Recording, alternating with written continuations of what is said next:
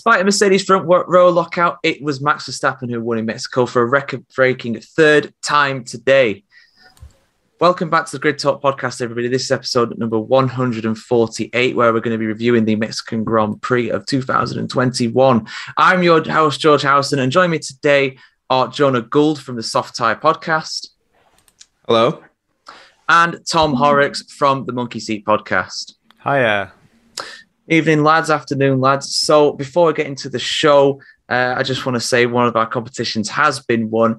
And it is, of course, our super fan, Connor Walker. He's finally got something to show for all his dedication, all of his views and his comments. He wins a free mug courtesy of the Grid Talk store. So get in touch, I think, via Twitter or email. I think you probably have an email being sent to you, Connor. So thank you for all your support. And, enjoy the mug.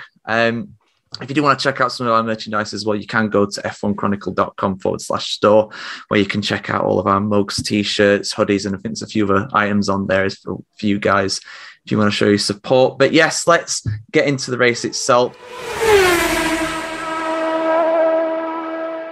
So, like I said before, Mercedes had a front row lockout after qualifying, but in the end, it was Max Verstappen again, Tom, and I think if anything, Mercedes, they probably have better one lap pace or a setup for qualifying, but in the race, Red Bull looked clearly the fastest team. Yeah, I think even in qualifying, they looked like they were going to be the quicker car, but it was just some minor issues with the Red Bull, and Red Bull just really throwing qualifying away. But the cynic in me would say that they knew what an advantage third place was going to be, and perhaps maybe starting behind the two Mercedes was probably the best thing for the race. I think ultimately, though, Mercedes didn't have the pace for Red Bull today. No matter what they did, they could have, I think the Red Bull could have started, at the back end of the top 10 and still come through to win that race. So I think there was little they could do in the end, and the right team definitely won on the day. Yeah, Red Bull definitely looking the fastest team, and obviously it really went south for Mercedes very quickly after the start. Jonah, I think Bottas got hit by Daniel Ricciardo. Ricciardo lost his front wing. Bottas went right to the back of the pack, and Hamilton fell behind Verstappen. And the hot air, it was over 50 degrees temperature today in Mexico, which really didn't help out Mercedes. But Hamilton just could not get close to Verstappen throughout the entire race. Oh, he couldn't get anywhere close. And I mean, we've seen in previous years that Mercedes car, especially this year as well, with the new regulations regarding the floor, that Mercedes car has never been one that's too good at following another. Not to mention now that it has a car on track that is at most circuits a little bit better than the Mercedes. It's never been good at following, with not to mention, the highest circuit on the calendar when it comes to altitude, over 2,200 meters higher than sea level. The Mercedes just wasn't suited for this track today. Absolutely not. No, it really wasn't. It's always been a track that Mercedes have relatively struggled around. Hamilton won in 2019, but other than that, it's not been a great circuit for them, especially since we changed to the current regulations in 2017. It's not been a good place for them. Not a happy hunting ground, but a very happy hunting ground for Red Bull. Third win for Max Verstappen. Nobody has won the Mexican Grand Prix more than Verstappen. Nobody even matches him now. The previous record was 2 for guys like Clark and Prost and Mansell. I think the 3 who held that record as well. Very much a statement and intent as well from Red Bull, Tom. I mean, we thought that Red Bull were going to be the fastest car going into this race, but to have it happen like this, to have the Mercedes block out the front row and Verstappen still power through, and Perez was right on the tail of Hamilton. If that race went a couple more laps longer, I think Perez would have got by for second place as well. I think my notes for Verstappen for this race were great start. Didn't see him again. I think that's the entirety of my notes. He was just absolutely unbeatable up there, managing his pace in the early part. Pitted when he needed to pit. Just was just exceptional pace. And I'm pretty sure he had stuff in reserve as well. He's still asking to find out what other people's tyres were like, and he's just leaving no stone unturned. It was a champion's drive from Verstappen without a shadow of a doubt. So it was just no touching him at all. I still think Perez probably should have done a little bit more. He didn't really have the pace at the early part of the race. Was dropping back from Hamilton, started to come back towards him, and even with a big tyre offset, wasn't able to pass him. He had 10 laps to pass him and wasn't able to. So I think he'll be a little bit disappointed that he hasn't gone with Verstappen there. I thought there was a time when he might have been putting on soft tires at the end and doing one of those typical Sergio Perez drives where he just doesn't stop for what seems to be an eternity and then come through at the end. But in the end, they went for the safe option. But yeah, I think probably he's going to be slightly disappointed in what his overall finish position was, as I think potentially second place was where his maximum was today. Yeah, he could have definitely gotten to second place. Didn't quite get it in the end. They tried ruining longer, get fresher tyres at the end. It almost paid off, to be fair. They had to try and do something different at the end of the day to try and beat Hamilton. That was the key. It was definitely a do what he doesn't do kind of order from the team when it came to the pit stops. But still a great day for Sergio Perez and a great day for Mexico as well, Phil. Phil, welcome to the show. This is Phil from Grip Strip Podcast, GSP. But yeah, fantastic day for Mexico. I think something like 350,000 fans over the weekend, which is massive. But to have a Mexican driver lead his home race for the first time, to have a Mexican driver on the podium for the first time in his home race, it's just a fantastic sight to see. Yeah, absolutely. Sorry for the delay. Of course, daylight savings time playing a role here. Those damn farmers. Yeah, whatever it is. But for Sergio Perez, this weekend, Mexico, best car he's ever been in at the Mexican Grand Prix, got to lead the race. He gave Lewis a run for virtually the entire race. Max, I know you guys have already mentioned how he basically won the race in the first corner, basically, and dominated from there. Well, the battle was with Sergio and Lewis, and to give a guy who's a seven-time world champion and 100 wins that much of a challenge. I mean, to be fair, I think it would have been over if they had actually been able to put their laps together yesterday. Their owner and whoever their team principal wanted to whine and moan about the guy that he promoted up to the Formula One. But in theory, the Red Bulls had the pace all weekend. Sergio Perez had pace. And we were talking about this for weeks, about how motivated he would be to come here. And the fans showed up in droves. The last two races have proven that 1 year without Formula One, people love Formula One. They want to see it. And in the Americas, it's a very healthy series, as long as Sergio Perez is going to be in a good car, I'm sure they're going to keep on showing up. And there's plenty of people who follow Max. There's plenty of people who follow Lewis, Ferrari, et cetera, et cetera. And hopefully it'll be a more competitive or more wide open championship next year. And then it could be an even more intriguing Mexican Grand Prix next year. But this race was about Red Bull, and Sergio Perez did a great job, almost got that second place, but they're only a point behind in the constructors with four to go.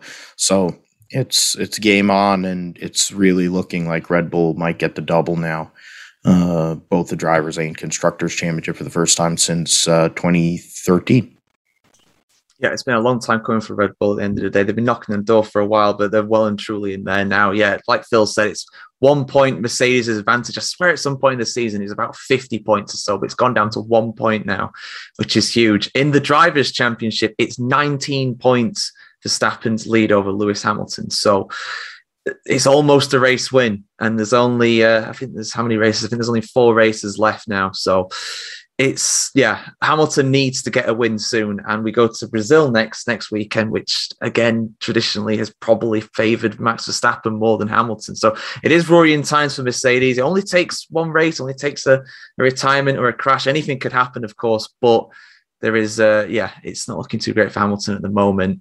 What is looking great, though, at the moment is Pierre Gasly, Jonah. I mean, he benefited from the mix-up in the first corner, and he got up to fourth place, and that's just where he stayed. And he's done this quite a few times this season. I think Zandvoort did the exact same thing. And because of that, Alpine and AlphaTauri are now tied on 106 points in the Constructors' Championship. So AlphaTauri have a great chance of fifth place. Yeah, they do. And as we were talking, this track completely favored the Honda power unit. Now, out of the top four spots, three of them are occupied by Honda engines, two of them being Red Bulls and the fourth being an AlphaTauri. Now, Pierre Gasly has shown his absolute consistency, not only his mastery of qualifying, but his just overall consistency race by race. He's been fantastic. I think getting knocked out of that Red Bull seat and has really motivated him to be in a car that's not as good, but still get the maximum he can out of that car. And the way that, you know, having the top four spots, three of them being Honda power units, you know, the turbo and the cooling system just was favored for the thinner air. Pierre Gasly didn't put a foot wrong. This whole race is fantastic. And I really think that AlphaTauri has got a really good shot at this constructors, because out of nowhere, Alpine's pace has kind of really gone out the window. It has done. Yeah. Not even Alonso is able to get many points on the board for Alpine at the moment. He did get two today for ninth place, but it did not look a great car to drive. That AlphaTauri looked powerful. It looked good. Like you rightly point out, the Honda-powered cars, the Red Bulls and the AlphaTauris really suit this circuit. Maybe it's something to do with the temperatures and the high altitude and everything. But whatever it is, the end result is very positive for them. Also a very positive result, and I'm sure you'll get no joy in talking about this, Tom. Our Ferrari's result, 5th and 6th place today, very solid for them. Charles Leclerc ahead of Carlos Sainz. Dismal day for McLaren as well. They barely got anything to show for this for their work today, but a great day for Ferrari, a very big points haul for them. Yeah, it's just really underpinned the advantages of that upgrade. And, you know, in the battle with McLaren, they weren't really in that fight today because McLaren did the best they could to take themselves out of that fight, with Norris taking the engine penalty and Ricciardo, and obviously we know what happened to him. So yeah, it's really. It's a really good position for Ferrari to be in now. I think they're nailed on for that third place. I think they have been for a couple of weeks since that engine upgrade was shown in Russia to be so beneficial. We just knew that Sainz and Leclerc, once they both had that and were free of engine penalties, that they were going to be pushing on till the end of the season.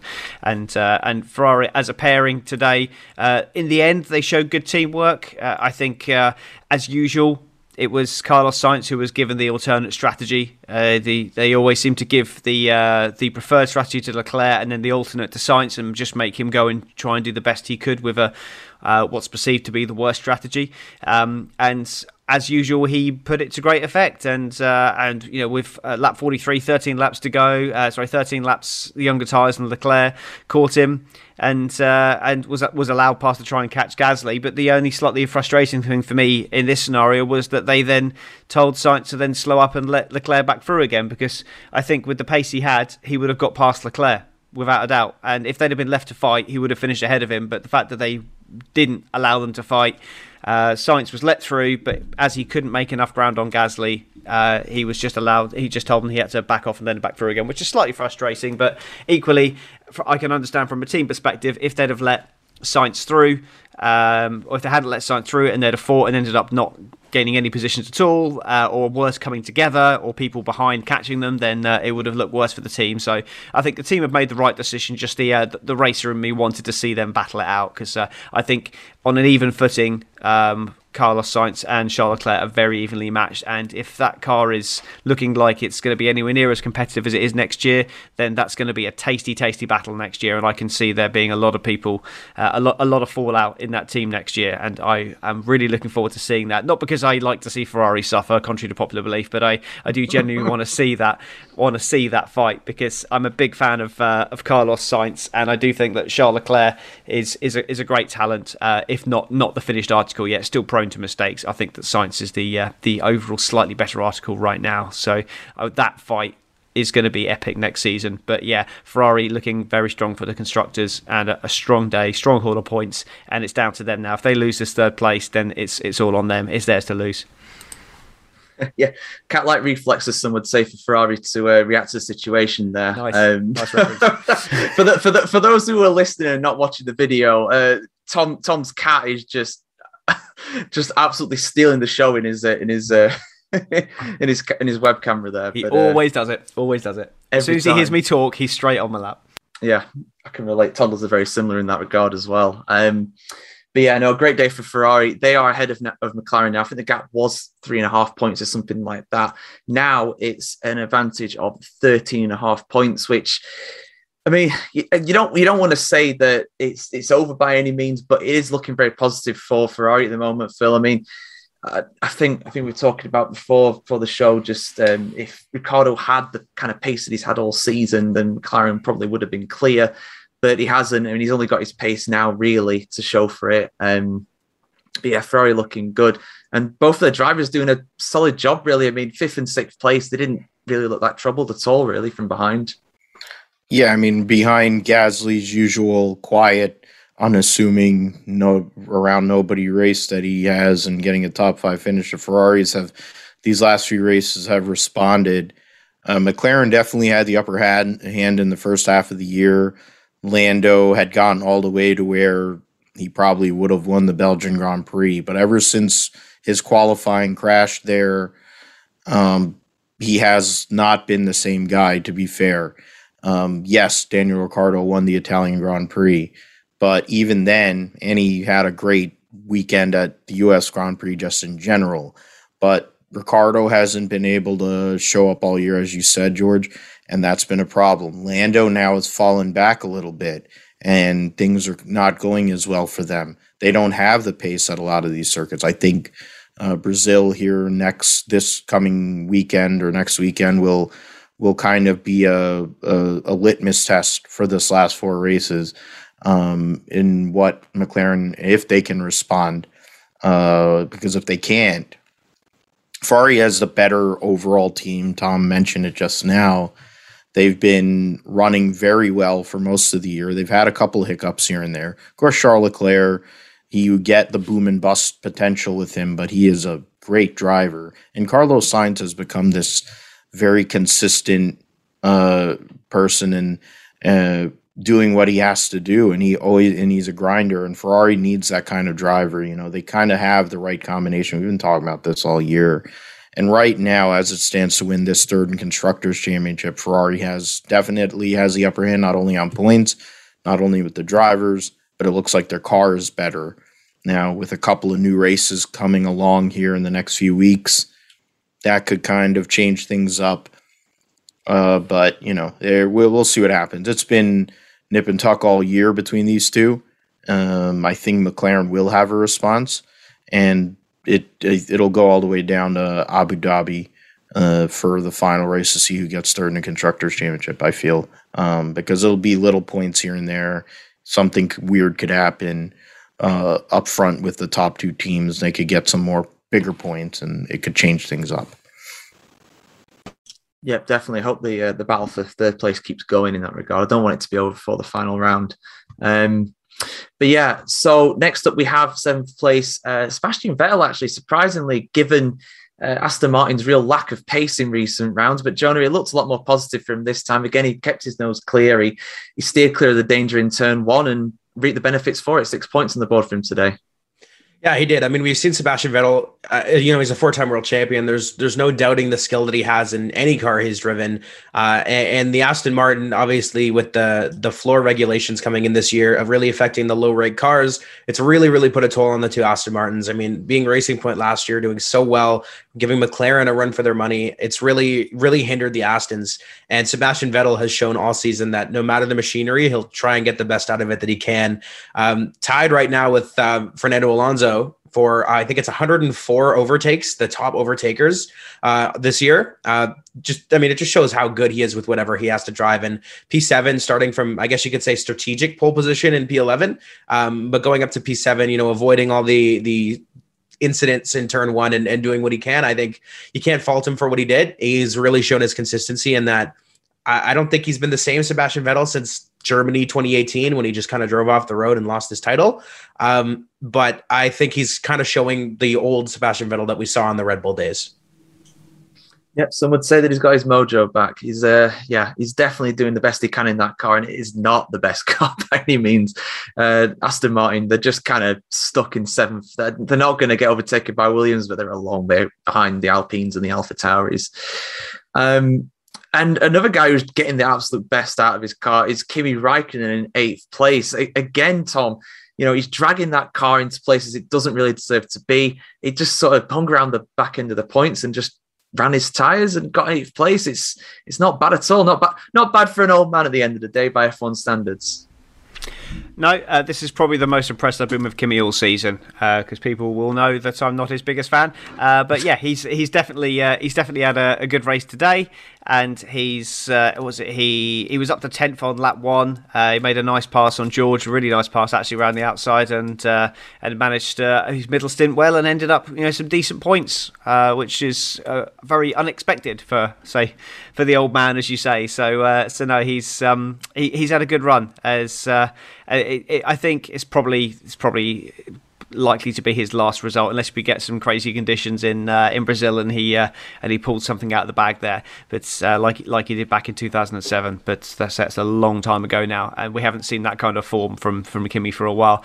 But it's an improvement. I say he was starting back in 14th, so pulling into the points from there with only just the 2 DNFs, one of which started behind him anyway. In fact, I think both started behind him. So it's impressive performance from Kimi. Definitely one that's kind of gone against the grain of his season as a whole. He's had the odd flash in the pan where he's looked decent, and then he's had races like he had in Austin where he's just thrown away points for no reason. So it's and obviously the team hasn't helped either. Alfa Romeo have worked themselves into some positions this season where they've just been tactically inept at times, it seems, but yeah, it's shoots of recovery for Alfa Romeo potentially for next season. We don't know that with new regulations coming in, they might end up making a big jump, and it's just waiting to see who's going to be Bottas's teammate in that car, really, to see what we're going to see from them next season. But yeah, good performance all around from Kimi though.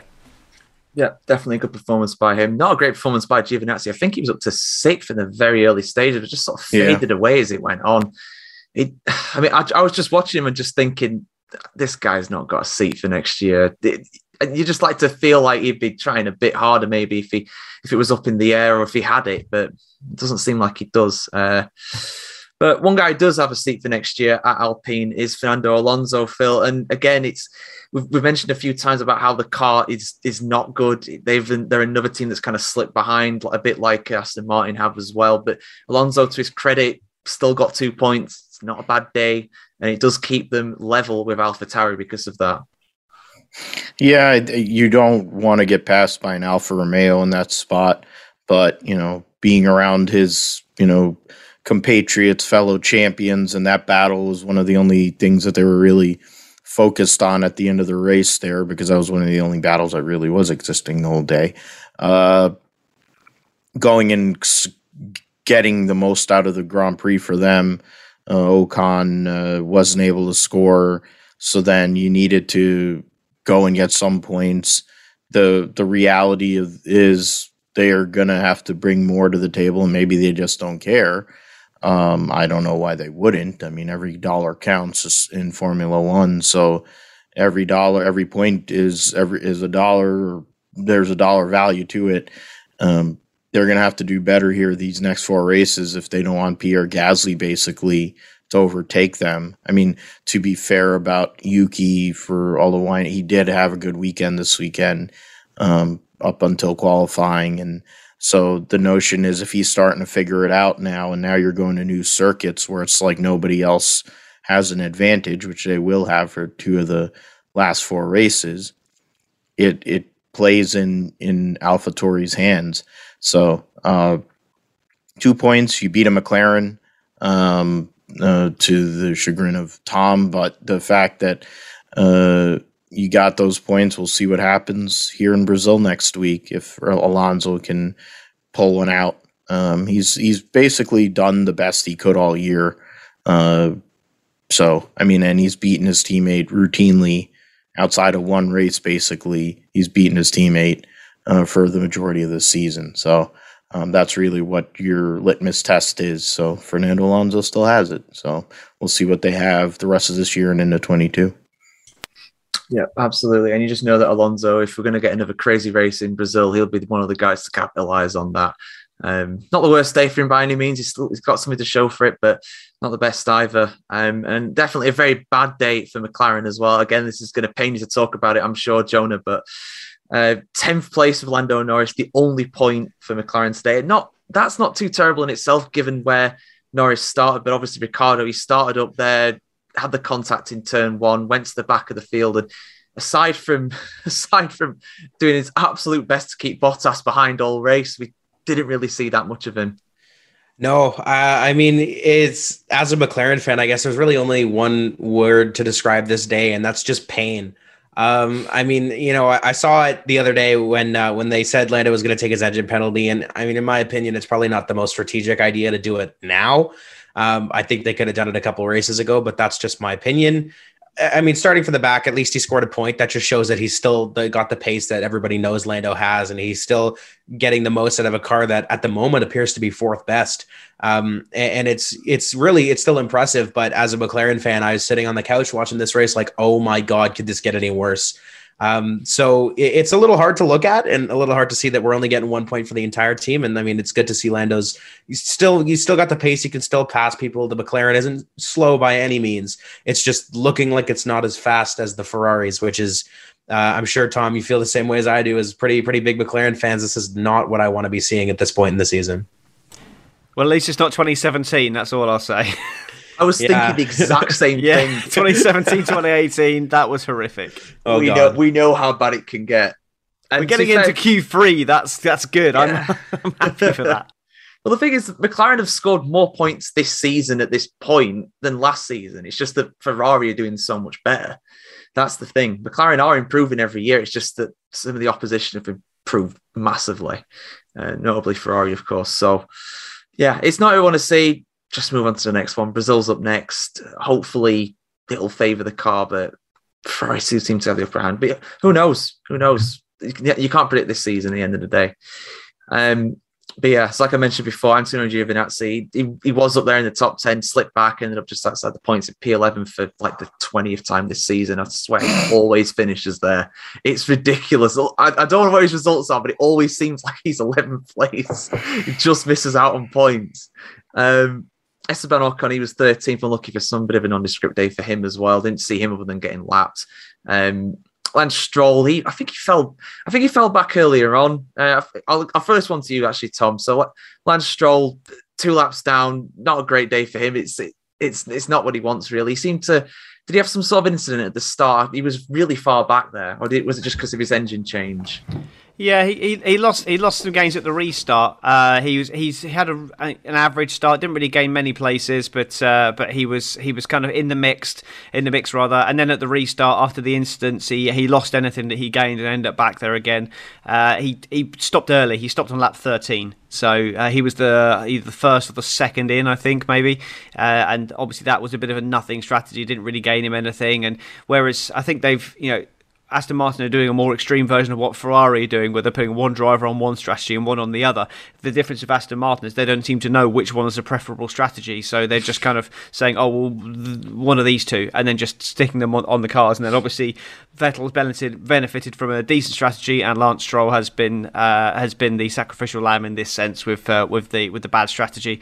And yeah, he didn't really see him after that. So he stopped for Haas. I don't think he may have made a second stop. To be honest, I completely lost track of him after his stop because he just ended up nowhere. So yeah, bit of a shame given how well Vettel did. We did see a nice overtake on was it George Russell? No, he made a good overtake on someone at one point. It was the yes. Two Canadians battling it out. Two Canadians with the rich daddies. Yeah, that's right. Yeah, Jonah's not looking too happy right now.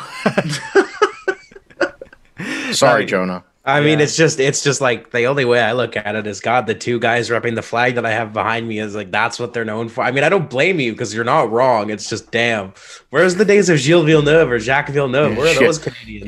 You go from Jacques Villeneuve to Stroll and Latifi. It's a shame. Yeah. But at least you're not Russia, so you're not Russian, so you don't have to worry about egghead. No. Everybody's favorite Haas driver. Yeah. Nobody at Aston Martin was rushing this weekend. Hey, right, okay. On that note, let's move on to Valtteri Bottas, who when it rains, it absolutely pours for him. It started on pole, got hit by Ricciardo to the back of the field. And it's just like Monza, the Mercedes could not pass the McLaren all race, but the difference being this time that it was like 15th place. And it just ruined his afternoon. The only good thing for him is that I think in the end he got fastest lap fill after a lot of unlapping and relapping of Verstappen. Well, I guess that's a good thing. At least they stole that 1 point back from Red Bull after demolition. I mean, what a sad, sad thing for Porridge. It doesn't matter. No matter what Valtteri Bottas does, he does a good thing. He goes and sneaks through, gets that pole, and he runs well all weekend. And then it all comes unglued on the start. If he had moved over a little bit and juked Max into the grass, it might have been something, but instead he left him enough room. And not only did he leave him enough room, he then made himself vulnerable to get run over, and he did. And from there on, it just was a disaster. Between the short delta time and for pit stops, and then the DRS trains that come through, plus the lack of ability to cool everything down. It was just a nightmare scenario. It was basically what Lewis was dealing with all day, except like 100 times worse, and probably with damage on his car that nobody really knows about, to the floor or something. And I mean, he's running out the string here. He didn't deserve that. I mean, he probably would have gotten a top 5 finish if he had actually gotten through the first set of corners, but just an unfortunate deal for Valtteri Bottas. And I think it's kind of the conversation we've had for about half the year. You know, something happens or he just has a nondescript awful race. And in those are races where Red Bull responds. That has to flip, you know, if Mercedes wants to keep the Constructors' Championship, because I'm not really thinking about the drivers anymore. If this is strictly about keeping the Constructors' Championship, they need both cars up there. That's the only way. And Valtteri Bottas has to perform. It wasn't his fault today. There's been in instances where it hasn't been his fault, and then there's been days where it's been him. Yeah, I don't know. I mean, Mercedes has to go back to the drawing board, and between this race and Qatar, these next 2 races, which is just a great job in scheduling and logistics. I can only imagine the geniuses who came up with the Mexico to Brazil to Qatar gimmick in the scheduling, instead of just doing U.S., Mexico, and Brazil, take a week off and then go and do all the races in the Middle East, which would have made sense, but that's beside the point. We'll see what happens with that, but Mercedes, it's not a good track for them in Brazil relative to Red Bull. But Bottas, he does well all the way up through Saturday. Let's see what he can do on Sunday, though, next week. Yeah, in fairness to Bottas, this wasn't really his fault, but he also did not help himself after the first lap. Yeah, it was a McLaren. It's not a slow car by any means, but you just kind of expect better. You just think to yourself, if that was Hamilton in that place, probably would have got 8th, maybe something like that. It's not easy round Mexico, but you would think he would have done better. But at least he finally got the fastest lap. No point for it because he's outside the top 10, but he got the fastest lap accolade for this weekend. Yeah, and again, another guy who did fairly well in the early stages, but just faded back. But I think this time it was more the car than anything. George Russell ended up in 16th place, and Nicholas Latifi 17th. It's a bad day for Williams, but at the end of the day, like we keep saying, Jonah, at least the 8th in the Constructors, and despite Kimi Räikkönen's points, they still look pretty safe for that. Yeah, I mean, it's nice to see the Williams have points at all, you know. It doesn't matter if they got them today, it's just nice to see them have some points. I mean, we've seen George Russell's qualifying pace or George Russell's pace over 1 lap is, I mean, probably one of the best on the entire grid. Doesn't matter if you stick him in a Williams. Doesn't matter if you stick him in the Mercedes like they did secure last year. His pace over 1 lap is bar none one of the best. I mean, I don't think I've seen a lap as good as that since Hamilton in 2018 did it around Singapore. But, you know, his pace is fantastic over 1 lap. But the car lets him down, I find, every time. There's only so much George can do until you get into race pace, when instead of doing 1 lap to get yourself up there, you have to do 71. And then the car just lets him down and he starts to fade back. Latifi, I mean, as much as he's basically like, you know, a Canadian hero over here, we don't expect that from him. We expect the pace from George. We know George can do it. He's put that Williams on a podium twice. which, I mean, on the best day, that Williams is the 8th fastest car on the grid on its best day.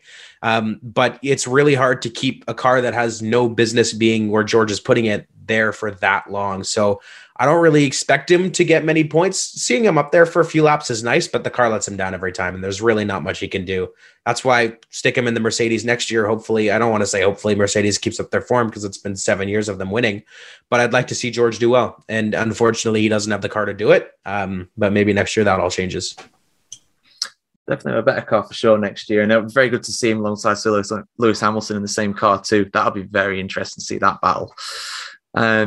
But yeah, let's, and the last finisher, you know, I should, according to the rotation, I should go to Tom, but you know what? I'm going to go to Phil for this. As God, you know, bless you, George. God bless you. Well, you get to talk about Tsunoda after that. But yeah, so the last finisher, 3 laps down, Nikita Mazepin, of course, Phil. And it was not a day to remember for him, nor Mick Schumacher, of course, retired in the first lap. So let you have at it. I mean, I'll say that the Haas cars in NASCAR right now, they're racing at Phoenix, are doing pretty well. So that's good because the Formula One cars don't show up to race usually, or at least one doesn't. I know Mick did, but he flew over Esteban Ocon's front end along with Yuki Tsunoda, unfortunately. I mean, it's egghead, whatever. He finished 3 laps down. I mean, there should be some sort of flag. There should be a new flag just for him, you know, just like a skull and crossbones or some sort of thing, like just flag. Pirate flag or something. Just come up with some flag for him. There should be a separate flag for him because they have the blue flags, and we don't know how effective the blue flags really are in regards to making those passes for the leaders on lappers. But when it comes to him, he needs like another flag, and it either has to be like a clown face or a skull and crossbones flag, because if you're getting lapped that many times in a Formula One race, you have to be at a level that's so bad that I could drive my Kia and beat you, and that's fundamentally a questionable thing. You know, I don't have a 1.6 liter turbo with all the charging. I don't have all the recharge, all this stuff. I don't have all these other tech and gizmos. My seating position is definitely not the same as a Formula One car. I know it doesn't turn through the corners as well as a Haas might. But when it comes to him, it's quite an experience, and you definitely have to be drinking a lot of vodka or whatever the best choice is for Vladdy and his crew to make that seem like it's palatable or that he's actually a professional racing driver. But hey, they make up the back of the grid. They're willing to pay the trillions of dollars to race and make fools out of themselves on a weekly basis, and let people like me who like to pontificate and goof on people like Egghead go and speak about his amazing ability to suck on a weekly basis, which he is consistent at and has been his whole life. So 4 more races of him doing that this year, many more years of him doing that, probably until Haas folds. I'm just glad that the Stewart Haas cars are running well in the NASCAR race right now, because if not, it would be a pretty ugly situation for Gene and all the hundreds of millions of dollars he wastes to run tailback. Oh, never ceases to amaze us, Phil's rants about Haas. I would love to see that though. You know how like they have the stewards investigating, or like a black and white flag for something, just the clown flag for car number 9. That's what I want to see at the top. No, it'll just be an egg with his face superimposed on it. And then he'd be like, oh, that's me. I need to move over. Then he might actually respect it instead of the stupid blue flags, because he can't see them, or he must be colorblind. That might be his excuse. So if you put an egg with his face superimposed on, he might move out of the way better. Can we just appreciate that he was in 11th place on lap 1, and then he was lapped and last by lap 20?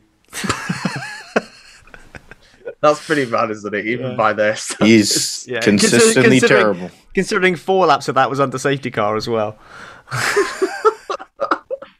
What, did he shut his car off for like three laps? No, I mean, it made a pit stop, and then so did everyone else, or most people anyway. But there we go. What, was their pit stop for an hour? Like, how do you go and get lapped in six laps?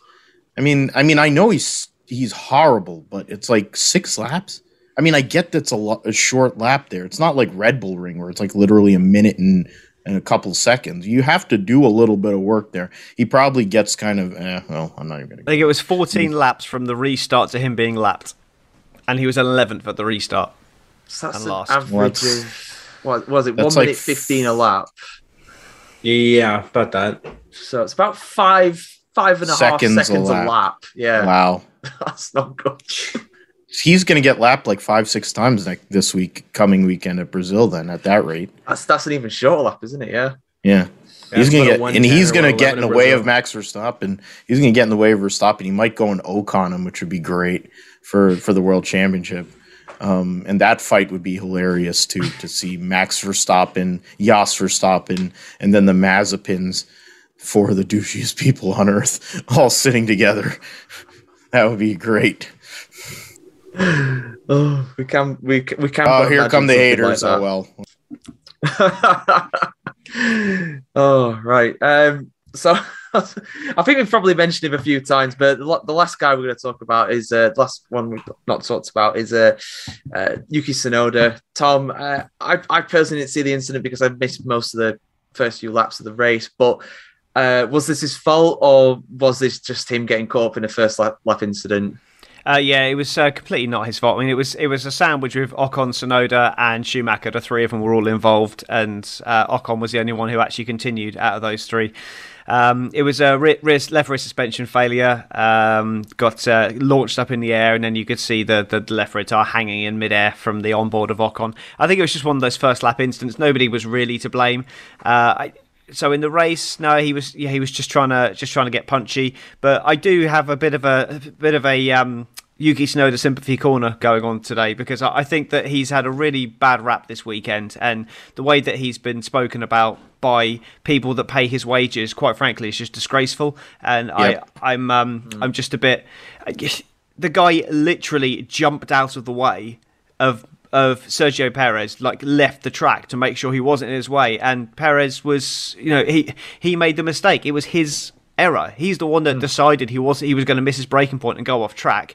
But then for Karen Horner to then come out and just blame Tsunoda for Verstappen not being on pole at the end of the first sector, Verstappen was 2.7 tenths off Hamilton's time.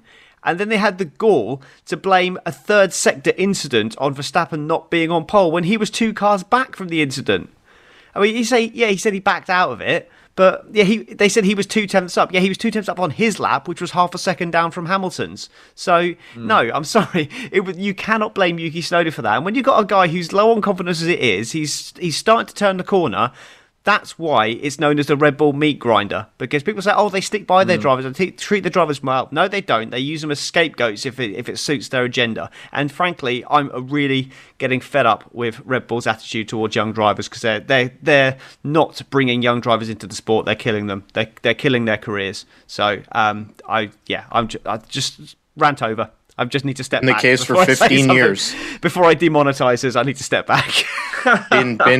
Been the case for 15 years. They've treated drivers all over this world that way, and there's a reason why a lot of them leave with the Red Bull family in a sense, and then go elsewhere and they do just fine. And it's one of the many reasons why I dislike every team and every driver that listen to the show. I definitely don't. There's certainly people I do like, and I do goof on one particular guy, which makes it seem like I like him, but I don't.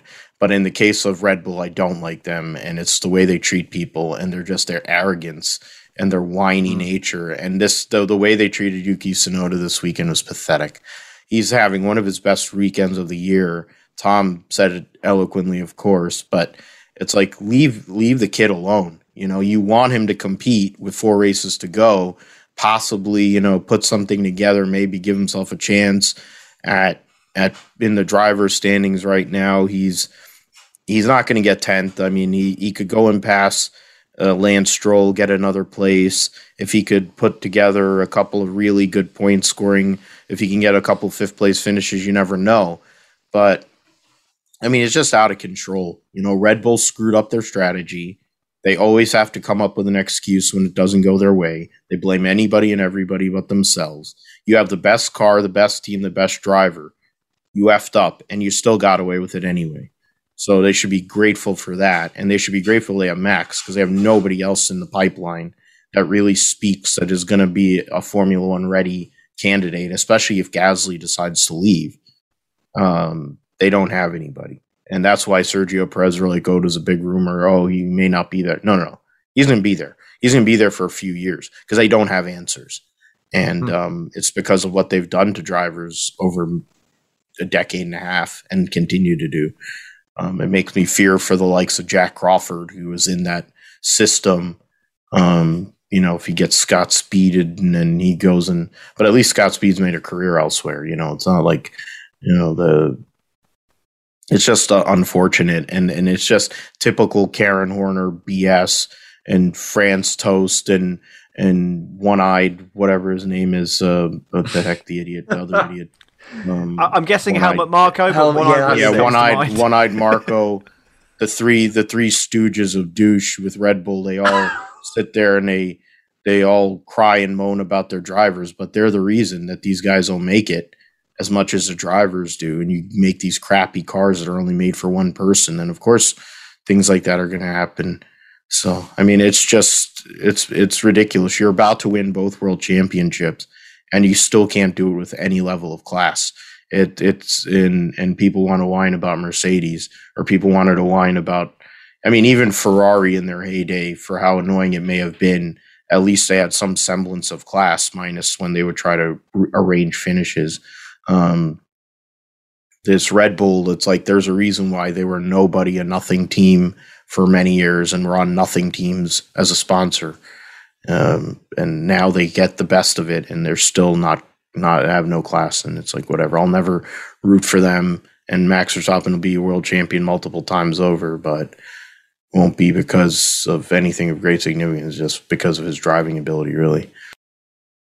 Yeah, I completely agree with everything you guys have said. To be fair, it does suck how badly they've treated Tsunoda with everything that he's, you know, gone through. It, you know, the kid, he's only 21 years old, I think, something like that. Just let him. It's his first season. Just let him just drive. He needs to be out of the spotlight. Don't thrust him back into it again with all the pressure. You know, that you never know, and that could have played on his mind today. Maybe if he was 100% focused, he might have avoided the incident. It wasn't his fault by any means, but you never know. Little things like that can make a difference in sport, and it could be easily avoided. So, yeah, I do feel for the guy. But he is safe for next year, at least, as on paper anyway. He does have a contract for next year. So hopefully he'll get some better results soon. Hopefully he'll see out and race and get another points finish, because the AlphaTauri do need it. They have a very, very realistic chance of getting fifth in the constructors now. That'd be very big for them. With how this season's gone. But yeah, so that's all the teams and all the drivers. Let's go through who our driver of the day is. And I can't really look past Max Verstappen. It's a very easy answer. He obviously won the race, but the way he won it, came through on third, stormed through, nailed his breaking point into turn one, and just looks untouchable from there, really. You know, if he went full pelt throughout the race, he could have won it by 30 seconds today, probably, but he just did enough. And like a few of you guys have said, it was a champion's drive by him today. It really was a commanding performance. Tom, who's your pick for driver of the day? Well, do you know what? I was absolutely convinced before we came on this podcast that I was going to say Carlos Sainz for his performance. But then I'm falling victim of my own rules, and I say if you make a mistake in the race, then realistically you can't get driver of the day. And the fact is he did get a bad start, which allowed Charles Leclerc to get past him, so I'm not sure I can give it to him based on that, which is a shame because I think he has had a phenomenal race there. Verstappen obviously has done well, but again, you know, amazing start, and then controlled the race from there. I think you're right. It's a very, very solid answer. But in the interest of trying to be diverse, I'm trying to think of somebody else. The other honourable mentions for me, sounding like a fanboy, would be Lando Norris. Drove longer than anyone on those tyres. Had quick pace towards the end, and obviously was going quick enough to not have to let Lewis Hamilton pass, because obviously he had much younger tyres, and because the other one for me would be Sebastian Vettel. But as it's been a bad enough day for McLaren already, I'm gonna stick with Lando Norris as my driver of the day, just to get something back from the day. Something to show. It's not Perez. He had the quickest car and he couldn't pass Hamilton with 10 laps younger tyres. It's not Perez. You're wrong, Formula One fans. No, that's the thing. They can vote for whoever they want to. I'm sure Verstappen won it once and he retired after like 5 laps. But Rio Harianto got it once, so there you go. Yeah, he did, didn't he? And Kubica. Jonah, who's your pick for driver of the day? I mean, Tom listed off a ton of good options. I mean, a part of me wants to say Lando Norris. I mean, I'm a McLaren fanboy. There's no getting around it. And Lando's my favorite driver on the grid. And going from last to 10th, doing everything he could, getting a point, good on him. I'd like to say Gasly as well, because Gasly didn't put a foot wrong all weekend. Not only driver of the day, but he took advantage of the start, and he just planted that AlphaTauri in the right place at the right time, the entire race, giving himself some good points and consistently showing his form. Once again, I'm going to agree with Tom. It's not Sergio. I mean, he couldn't pass. You're right. He couldn't pass Lewis Hamilton with 10 laps fresher tires and a better car that was more suited to the track. It's just, come on. You have DRS for like 5 laps. How do you not get by him? Especially on a track where there's one detection zone for 2 DRS zones. Makes no sense. If I had to pick one guy, I feel like I'm going to be a little bit different. He didn't really do anything spectacular today, but I'm going to go with Pierre Gasly. Just the fact he didn't put a foot wrong. He put an AlphaTauri that realistically is probably the 5th or 6th best car in P4. Did not put a foot wrong, did everything they could have asked him for. And ever since getting knocked out of Red Bull, I've had a soft spot for that guy. And the fact that he's showing Christian Horner and he's showing Helmut Marko how dead wrong they were to take him out of that seat, I'm going to go with Pierre Gasly. You are right. I completely forgot about Gasly as well. So that would have been another mention. So good shout. That's the thing about Gasly, though. The fact that he's finished 4th today is not that big of a surprise. It's not like, whoa, how the hell has he done that? He's done it multiple times throughout the season. Been doing it a lot. He has been, and he's just carried AlphaTauri. I don't know what the points ratio is between the two drivers, but it's got to be something like 80% Gasly, 20% Tsunoda. But there we go. Phil, who's your pick? Yeah, I was thinking Gasly as my pick, but I'm going to just do it because I don't think I'll be able to, and I don't usually get him during the recap. I'm going to give it to Kimi Räikkönen, because that car is dog crap. Outside of the Haas, it's the worst car on the grid. And he's been doing this, on and off all year. And he sneaks points while his teammate, who's, of course, not going to have a job next year, he's retired. I mean, Kimi Räikkönen's retiring. We joke around about him and his being focused and really caring. Well, he still does. Great start.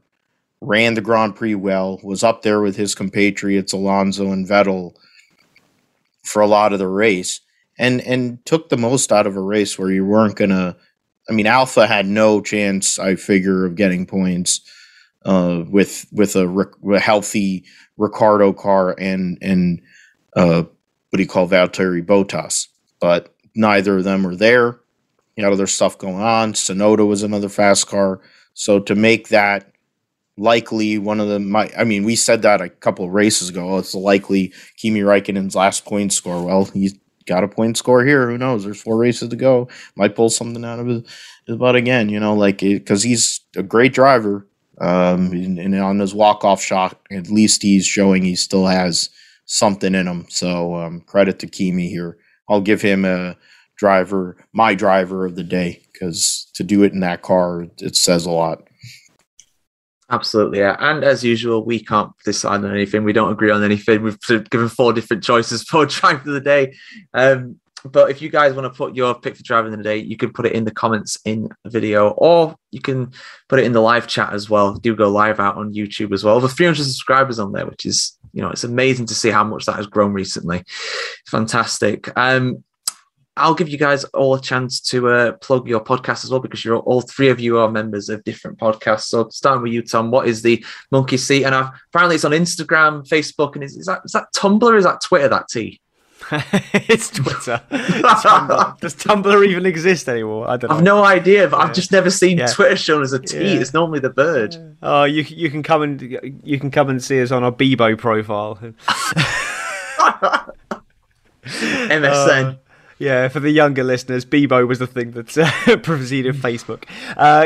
So we're Monkey Seat Podcast. It's myself and Carl, two laid-back mates, having a laugh and talking about Formula One and swearing a little bit more than on this podcast occasionally as well. So if you want a bit more laid-back, not quite as laid-back as Phil's, which I'm sure you're going to get to, but we chat all kinds of stuff about Formula One, and we talk about other motorsport as well.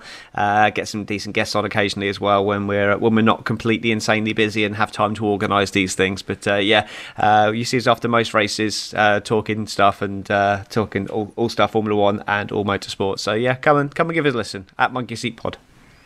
Yeah, that's one of the beauties of the Monkey Seat Podcast. They cover a lot of things outside of Formula One as well, and the banter and the chemistry between Tom and Carl is, well, it's something special. As is the banter and the connection between Jonah and Spencer as well for the Soft Tire Podcast. Yeah, real quick shout out before I actually plug the Soft Tire Podcast. Happy birthday, Spencer! It's his 19th birthday today. So happy birthday to our boy. If you want to come on over, we are over at the Soft Tire Podcast. It's me and two other buddies, three 19-year-old Canadian guys that just like Formula One and like talking, and it's a good excuse for us to chat with each other every week so we don't lose touch. It's me, Spencer, and Damien, just three buddies, and we love to talk about Formula One and a bunch of really weird stuff that comes to our heads. Like Tom on the Monkey Seat Podcast has some guests on. We have some guests on occasionally. We actually just recently had Tommy WTF1, the founder and creator of WTF1 YouTube channel, on where we talked about canceling time zones. So if you guys like talking about weird stuff and you like Formula One, I'd suggest you come give us a listen. It's at the Soft Tire Podcast on Instagram or at the Soft Tire on Twitter. Shoot us a message, anything like that. All support is greatly appreciated, and happy birthday, Spencer. Yeah, happy birthday to Spencer as well. He's 19, and that makes you feel very old. Not gonna lie. He's actually it's actually the legal drinking age here in Canada, so he's now officially legal. Gotta be there, my friend. Go and enjoy it legally. Exactly. Disgust me. You're too young. You turn 40 next month. That's not a bad thing. Phil, I think we've mentioned the Grip Strip Podcast a few times, but what is that and where could people find it? Yeah, Grip Strip Podcast, myself and Josh, we talk about all things racing. As long as it goes fast, we talk about it on the Grip Strip Podcast. Not only American racing, of course, Formula One we spend a lot of time on, but open wheels, stock cars, sports cars. You know, I mean, we also talk about the NFL, other sports, and other, you know, topics that really are pressing in what's going on in our society. So we talk about that on the Grip Strip Pod. I'm at Philip G. Matthew. Josh is at JP Huffine. The Twitter handle Grip Strip Pod. PhilipGMatthew.com. You can find us there. We're on most places where you can get podcasts. And thanks again, George and crew, for having me on again, even after I mixed up the times because of freaking daylight savings time. So apologies for that, but thank you again, and looking forward to the next four races.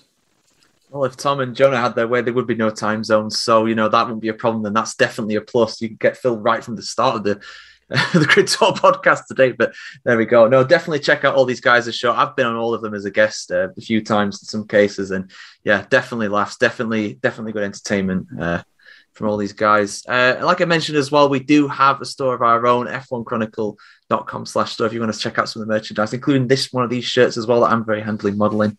And we're also available on YouTube, Spotify, Apple Music, Amazon Music, Verbal, OmniStudio, and Pocket Cast. Just search for the F1 Grid Talk on all of those.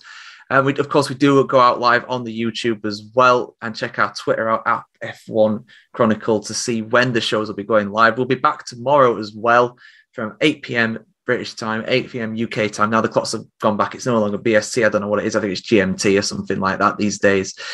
And yes, check out our back catalogue of shows as well. Over 100 episodes now for you guys to get through. We're getting very close to 150. I think number 150 will be the Brazilian Grand Prix sprint qualifying, or the sprint race, whatever it's known as now. And yeah, thank you very much for joining us, lads, and Tom's cat. Really do appreciate it. He enjoys it. Thank you. He enjoys the exposure. Thanks for having me. He needs his own Twitter handle. He does, yeah. The monkey seat cat. And yes, we'll be back tomorrow to preview the Brazilian Grand Prix. And until we see you for that one, thank you very much and bye-bye.